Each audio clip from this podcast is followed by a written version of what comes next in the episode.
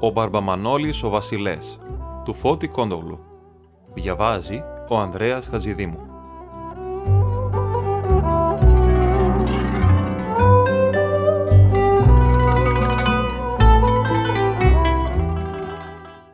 Από Νανάκου άρχιστε, λέγανε οι αρχαίοι Έλληνες όποτε θέλανε να μιλήσουν για τα πιο παλαιά πράγματα.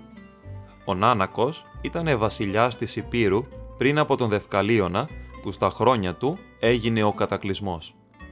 Ο Μπαρμπαμανόλης ήταν Νάνακος Παμπάλεος, Μαθουσάλας. Μπορεί να μην ήταν παραπάνω από 95 χρονών, αλλά η όψη του, το παρουσιαστικό του, ήταν τέτοιο που τον έδειχνε πολύ πιο αρχαίο και σεβάσμιο. Αθώος, άκακος, του παλιού καιρού άνθρωπος. Δεν θύμωσε ποτές, δεν έβρισε ποτές, δεν κακολόγησε ποτές. Πάντα γλυκομίλητος, μόλο που ήταν λιγόλογος και σοβαρός. Όλοι τον αγαπούσανε. Οι Τούρκοι τον λέγανε Ιχτιάρ Μπαμπά, που θα πει γεροπατέρας. Σπουδασμένοι και απλοί πηγαίνανε κοντά του, σαν να ήταν ο Μπαρμπαμανόλης ένα ισκερό δέντρο μέσα στην κάψα του καλοκαιριού. Στο κορμί ήταν κοντός, πάντα ξυπόλυτος, με βρακί ανασκουμπομένο και δεμένο με το ζουνάρι του, γιατί θαλάσσωνε για να βγει από την βάρκα του, που ήταν παμπάλαια σαν και εκείνον κι όσο που χωρούσε τρει-τέσσερι νοματέους. Ήτανε πάντα κατακάθαρος. Τον περισσότερον καιρό ήτανε με το πουκάμισο που ήταν κοκαλιασμένο από την αρμύρα, όπως ήταν και τα βρακιά του και το φέση του που είχε γίνει σκληρό σαν την κορώνα του δεσπότη. Τα μάτια του ήταν κόκκινα, από τον ήλιο και από την αρμύρα, μάτια καλοκάγαθα, αθώα, ντροπαλά. Περπατούσε με τα χέρια πίσω και όλο χάμο έβλεπε, συλλογισμένος, και κάθε τόσο κουνούσε το κεφάλι του και σκούπιζε τα μάτια του που δακρύζανε. Είχε μια κόρη χειρευάμενη και εκείνη τον διατηρούσε. Το σπίτι της ήταν στα πληθαριά, στην άκρη της πολιτείας, εκεί που είχε καμίνια και κάνανε τούβλα, κεραμίδια και ασβέστη. Εκεί πέρα ζούσανε του Θεού ανθρώποι, ξοχάριδες, κεραμιδάδες, ασβεστάδες, γαλατάδες, αλμπάνιδες και άλλοι τέτοιοι απλοί άνθρωποι. Εκεί ήταν και η μικρή εκκλησιά τα Αγιαντώνη, που ήταν ο πρεπούμενος τους Άγιος. Από τον μεγάλο δρόμο που πήγαινε στον Τικελή και στην Πέργαμο, μέσα στην Ανατολή, περνούσαν όλη μέρα άλογα, νταλίκες, αραμπάδες, γαϊδάρι, βόδια, καμήλες. Θαρούσε κανένας πως βρίσκεται στο Μπαγδάτ. Ήσυχη ειρηνεμένη ζωή. Τα καμίνια καπνίζανε, στα πηγάδια με τις μεγάλες πεζούλες βγάζανε νερό τα κορίτσια με τα φαρδιά φουστάνια και με τα τσεμπέρια. Οι γαϊδάροι βοσκούσανε και γκαρίζανε. Οι καμήλες ανηφορίζανε αργοπερπατώντας τον μεγάλο δρόμο. Ρωμνοί και Τούρκοι γιουρούκιδες ανεβοκατεβαίνανε. Σε κανέναν καφενέ καθόντανε ένας δυο γέροι και φουμάρανε αργιλέ. Το σπίτι του Βασιλέ ήταν από τα πιο φτωχά, κατακάθαρο, ασβεστομένο πάντα, κάτασπρο, κοντά στον Άγιο Γιώργη τον Τάς, που τον λέγανε έτσι επειδή είχε μια βρύση με έμορφο τάση, κρεμασμένο με μια αλυσίδα για να πίνει ο κόσμος. Εκεί κοντά βρισκόταν και του ντέντου ο καφενές. Εκεί πήγαινε ο Μπαρμπαβασιλές το βράδυ που γύριζε από τις ακρογιαλιές, εκεί που έβγαζε χάβαρα, μύδια, καλόγνομες, φούσκες, χιβάδες, κοχύλια και άλλα θαλασσινά. Τον περισσότερον όμως καιρό τον περνούσε μακριά από την πολιτεία στα έρημα Κατάγιαλα, στον ανοιχτόν Αγέρα, στον Άγιο Νικόλα, στην Αγία Παρασκευή, στην Ισοπούλα, στην Αμπέλα, μέσα στο Μπουγάζι. Παραπέρα δεν πήγαινε. Την όξο θάλασσα, το πέλαγο, δεν το είδε ποτέ του. Το σκαφίδι του, η φελούκα του, ήταν από τα χρόνια του Νόε. Είχε γίνει σαράβαλο. Σάπισε, ανοίξανε οι αρμοί της. Μα ο Μπαρμπαμανόλης όλο την μερεμέτιζε. Την έγερνε στην πάντα την καλαφάτιζε με στουπί και δώστο από πάνω πηχτή πίσα που δεν φαινότανε πια σανίδι, όλοι οι σκάφη ήταν επισωμένοι. Κι όμως, πώς τα κατάφερε να μην παθαίνει τίποτα με τις φουρτούνες, με εκείνο τον σκυλοπνίχτη που τον είχε 60 χρόνια και παραπάνω. Την βάρκα του την έδαινε σε ένα παλούκι μέσα σε έναν μικρόν κόρφο που τον αποσκέπαζε από βοριά μια χαμηλή μύτη που την λέγανε γλώσσα και που βρισκότανε αντίκρι στην Αγία Παρασκευή. Ανάμεσα ήταν ένα στενό πέρασμα θάλασσα και ο Μπαρμπαβασιλές έβαζε μέσα στην βάρκα του και περνούσε αντίκρι όποιον ήθελε να περάσει στην Αγία Παρασκευή και τον ξανάφερνε αν δεν ήταν να απομείνει εκεί πέρα. Εκεί που βρισκόταν το παλούκι ήταν ριχά τα νερά και ο Μπαρμπαμανόλης, αφού σιγουράριζε καλά την βάρκα, θαλάσσωνε με ανεβασμένο το βρακί του και έβγαινε όξο. Η βάρκα γύριζε ένα γύρο στο παλούκι, όποιος καιρός και ανέπιανε. Στην Αγία Παρασκευή την άραζε στο μικρό το λιμανάκι που είχε μια χτισμένη αραξιά κατά την οτιά. Ύστερα ανέβαινε σιγά σιγά τον ανήφορο με τα χέρια πίσω και σκυφτός και πήγαινε στο μοναστήρι, στον γούμενο τον Στέφανο και στις αδερφάδες του, την Κεραζαχαρό, τη Βανθίγια και την Φιβρουνίγια, που τον αγαπούσαν σαν πατέρα τους. «Ωρα καλή μου, Ραμ, καλός του Μπαρμπαμανουλέλ», σκούπιζε τα μάτια του Μπαρμπαμανόλης. «Πέθανου Παναγί του Σουτηρίου, κουτζάμ παλικάρ, ηχτές πέθανε τη νύχτα. Αχ, γιατί δεν πήρε η μένα του γέρου ου μεγαλουδύναμος». Καθόταν στην πεζούλα, έβγαζε το φέση του, που ήταν σκληρό σαν περικεφαλαία, και έπαιρνε από μέσα ένα χαρτί διπλωμένο, το έδινε στις γυναίκες και έλεγε «Έχει τη μια γραφή από την Παρασκευή τη Χατζηγιάννηνα. Είπε να ανάψει τη μια λαμπάδα στη Χάρτς. Και αυτή χαρουκαμένη. Πλούσια γυναίκα. Τα βραγιάμ και της Αγιάκ τα καλά έχει. Τι να τα κάνεις, ο μεγαλοδύναμος να δίνει έλεγους, να παργουριέται ο πικραμένος σου κόσμος. Σε αυτό το πουγάζι τριγύριζε, μα η αγάπη του ήταν η Αγιά Παρασκευή. Ο γούμενος και αδερφάδες του του λέγανε να του πάρουν μια καινούρια βάρκα, μα εκείνος δεν το παραδεχότανε. Δεν ήθελε με κανέναν τρόπο να αποχωριστεί το σάπιο σκαφίδι του. Και το ήθελε τα καλά τα φαγιά που του βάζανε να φάγει. Έπαιρνε λίγες ελιές, ψωμί, λάδι, γλυκάδι, κανένα κρομίδι και κατέβαινε στην ακροθαλασσιά. Έμπαινε στην βάρκα του, έβγαζε ένα τσουπί, το έστρωνε κάτω από ένα πρίνο που τον είχε σαν δικό του, καθότανε διπλοπόδι Έκανε το σταυρό του και έτρωγε. Κοντά του είχε και το λαγίνι με το νερό. Εκεί έπινε νερό. Μα αν πήγαινε στην πολιτεία, στου ντέντου το καφενέ, είχε πάντα ένα καλάθι με μεζέδες, φρέσκα θαλασσινά, και τότε έπινε κρασί μαζί με τον ντέντο και με τη συνοδεία.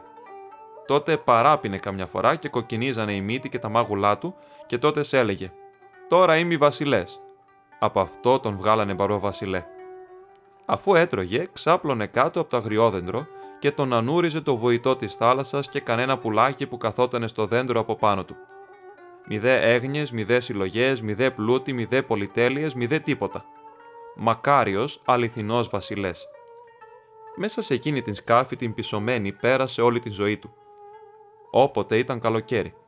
Το χειμώνα μαζευόταν στο σπίτι της κόρης του και πήγαινε και στου ντέντου του καφενέ μα και τον χειμώνα δεν απόλυπε από την Αγία Παρασκευή. Μιλούσε από μέσα του με όλη την πλάση, με την θάλασσα, με την στεριά, με τα δέντρα, με τον αγέρα, με την βροχή, με τις πέτρες. Σαν να τον αγαπούσαν όλοι. Τόσες φουρτούνες πέρασε με εκείνο το καριδόφλουδο και δεν έπαθε ποτέ τίποτα. Θα πως η θάλασσα μέρευε. Σε καιρό που ποδίζανε μεγάλα καΐκια, φουρτούνα και αμέτη, ο Παρπαμανόλης περνούσε το μπουγάζι με το σκαφίδι του. Η μένα και ραβανθίγια με κυλάει η θάλασσα σαν να ημείς στην κούνια. Όποτε είχε μέσα στην βάρκα του τίποτα γυναίκες και ξεφωνήσανε, φοβισμένες από την φουρτούνα, ο Μπαρμπαμανόλης έλεγε «Μουρί, τι τσιρίζει τι, τι έχει θάλασσα βρει χριστιανίμ, χαράθιου». Έδινε της πιο θαραβωμένης έναν τενεκέ για να βγάζει τα νερά από τη σεντίνα και της έλεγε «Βουγήθα μωρή κόρη μην απολπίζεσαι». Η πολιτεία τα Ιβαλιού έπεφτε κατά τον βοριά και η θάλασσα από εκεί κατέβαζε τα κύματά της κατά την Αγία Παρασκευή, όπου φυσούσε βοριάς γρέγος. Ο Μπαρμπαμανόλης, σαν τύχαινε κι είχε απομείνει απάνω στην Αγία Παρασκευή με βοριά φουρτουνιασμένων, τραβούσε κατά το βορεινό μέρος που κοίταζε στην πολιτεία, στην ακροθαλασσιά που χτυπούσαν οι θάλασσες, ερχόμενες από το πέλαγο που ήταν όλο άμμος. Έπαιρνε την ακρογιαλιά και πήγαινε γυαλό-γυαλό και μάζευε ό,τι έβρισκε – ξύλα από μαδέρια καμιανής βάρκας, κανέναν μπάγκο, παλιά σκοινιά, ντούγες βαρελίσχες, κανένα κομμάτι καραβόπανο, καμιά φορά πετούσε όξω η θάλασσα και κανένα βαρέλι, καμιά μεγάλη σανίδα, καμιά κάσα, κανένα σεντούκι. Μάζευε και λογιών λογιών κουτιά, πορτοκάλια, λεμόνια, που τα πετούσαν από τα λεμονάδικα τα χιώτικα καΐκια. Σαν του λέγανε, γιατί Μπαρμπαμανόλη πας και κουράζεσαι και γυρίζεις μέσα στο κρύο, εκείνος αποκρινότανε δείχνοντας κατά τα υβαλή. Πολιτή για ανοιχτισμένη κόρη μου, ειδών ειδών πράγματα πέφτουν στη θάλασσα. Μπορεί να πέσει όξο για καμιά βάρκα, να δώσουμε είδηση να την πάρουν. Μπορεί να καναντήσει και κανένα καίκ, να δώσουμε βουγήθια, η χάρη της να φυλάει του κόσμου. Και έκανε το σταυρό του. Καμιά φορά μου έλεγε και κανένα ιστορικό από τον καιρό που βαθύνανε με τις φαγάνες στο ταλιάνι, δηλαδή το μπάσιμο του μπουγαζιού που ήταν ρηχό για να περνούν τα μεγάλα καράβια και τα παπόρια.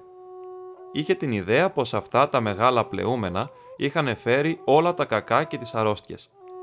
Από τότε που άνοιξαν του τουλιάν, γεμ φουτέλ, τουρλού τουρλού, ασθένειε σύμπαν μέσα στην πολιτεία. Του χτυκιού, του στένου, του νταμπλά, που ξέραμε εμείς τέτοια πράγματα. Μιλούσε με θαυμασμό για τη Ρωσία που την φοβόταν ο Τούρκος και δεν τη ραγνούσε την χριστιανοσύνη. Από τότε που φάνηκε η χριστιανοσύνη, η Ρωσία μας προστατεύει γιατί ο Τούρκος μόνε του Ρούσου φοβάται. Άμα ακούς Μουσκόβ, πιάνει του κάτου ρότ. Του έτριψε τα μούτρα του βασιλές του Ρουσίγιας, ο Μέγας Ικατερίνης, γιατί έχουμε την ίδια θρησκεία, την Ορθοδοξία, την αληθινή την πίστη.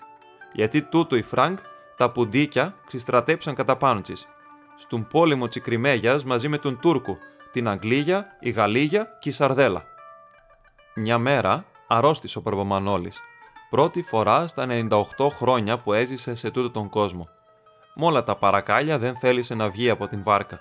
Κοιτότανε ακεί μέσα, σκεπασμένος με ένα πάπλωμα. Γύρεψε τον ηγούμενο να τον ξομολογήσει και εκείνος κατέβηκε με τάγιο ποτήριο και τον ξομολόγησε μέσα στην βάρκα και τον κοινώνησε. Μα τι να ξομολογηθεί ο Παρπομανόλη. Όσες αμαρτίες είχε κάνει το αγριοπούλι που καθότανε στον πρίνο, όσες αμαρτίες είχε κάνει η πέτρα που κοιτότανε στην ακρογιαλιά, όσες αμαρτίες έκανε ο πρίνος, όσες αμαρτίες έκανε η παλιό βαρκά του, άλλες τόσες είχε κανωμένες και ο Παρπομανόλη. Κοιτότανε μέσα στην πισωμένη φαλιά του και περίμενε να τον πάρει ο ταξιάρχης, ήσυχος και ευλογημένος. Τα κυματάκια αργοσαλεύανε την κούνια αυτού του νήπιου, του Μπαρμπαμανόλη, και από πάνω από το κεφάλι του άναβε το καντήλι κάτω από την πλώρη μπροστά στο σαρακοφαγωμένο κόνισμα του Αγίου Νικόλα. Την άλλη μέρα ο γούμενος, ο Στέφανος, κατέβηκε με τους παραγιούς του, με τον Μιχάλη τον Ζαφυρίου τον Ψάλτη, με τον Βασίλη τον Κλαδίτη, με τον Ξενοφών, με τον Τσομπάνη τον Γιάννη τον Παρμπάκο και σηκώσανε τον Παρπαμανόλη μέσα σε ένα καθαρό σεντόνι και τον ανεβάσανε απάνω στο μοναστήρι. Οι γυναίκες τον αλλάξανε και τον βάλανε απάνω σε ένα αρχοντικό μεντέρι, σαν να ήταν αληθινός βασιλιάς. Ο γούμενος διάβαζε από πάνω του ως τα μεσάνυχτα και ύστερα πήγε να ξαπλώσει λίγο και απομείνανε οι γυναίκες. Πότε παράδοσε το πνεύμα του στον Κύριο, κανένας δεν το κατάλαβε, γιατί μη δε βαριανάσανε, μη δε αναστέναξε, μη δε άλλαξε ολότελα η όψη του. Έτσι έφυγε από τούτον τον κόσμο ο Μπαρμπαμανόλης ο βασιλές, που δεν είχε τίποτα εξών από την βάρκα του, και τον θάψανε πίσω από την εκκλησιά της Αγιάς Παρασκευής, με το κόνισμα του Άγιου Νικόλα στο στήθος του και απέθανε Μανουήλο βασιλεύς και προσετέθη προς τους πατέρας αυτού. Οι παλαιοί ζωγράφοι που ζωγραφίζανε την Δευτέρα παρουσία παρουστάνουν στον ουρανό τον Χριστό καθισμένος στον θρόνο του για να κρίνει τον κόσμο και από τις δυο μεριές καθισμένους τους δώδεκα Αποστόλους. Από το υποπόδιο του θρόνου βγαίνει ο πύρινος ποταμός που μέσα σε αυτόν καίγονται οι αμαρτωλοί, που τους καταπίνει ο βήθιος δράκων οι αρχάγγελοι κράζουν με τις άλπιγγες και σηκώνονται από τα μνήματα οι νεκροί τρομαγμένοι. Ένας άγγελος τυλίγει τον ουρανό σαν να είναι χαρτί και άλλος ζυγιάζει τις ψυχές. Οι άνεμοι φυσούν θυμωμένοι από τις τέσσερις μεριές της οικουμένης. Θηρία και τέρατα καταβροχθίζουν κεφάλια, χέρια, πόδια ανθρώπινα. Οι δαίμονες τρίζουν τα δόντια τους. Η κτήση όλη ταράζεται από τα θεμέλια της οι ψυχές τρέμουνε σαν τα ξερά φύλλα που τα παίρνει ο δρόλαπας. Ο ήλιος μαύρισε και καρβούνιασε και το φεγγάρι έσβησε. Φόβος και τρόμος πλακώνει όλη την οικουμένη. Μονάχα ένας άνθρωπος δεν ταράζεται. Ένα γεροντάκι ταπεινό και ήσυχο, που αργοπερπατά με το ραβδάκι του μέσα στην κοσμοχαλασιά και πορεύεται θαρετά προς τον θρόνο του Χριστού. Αυτός είναι ο ελάχιστος, όπως είναι γραμμένος στην εικόνα, δηλαδή ο πιο τυποτένιος, ο πιο καταφρονεμένος σε τούτο τον κόσμο.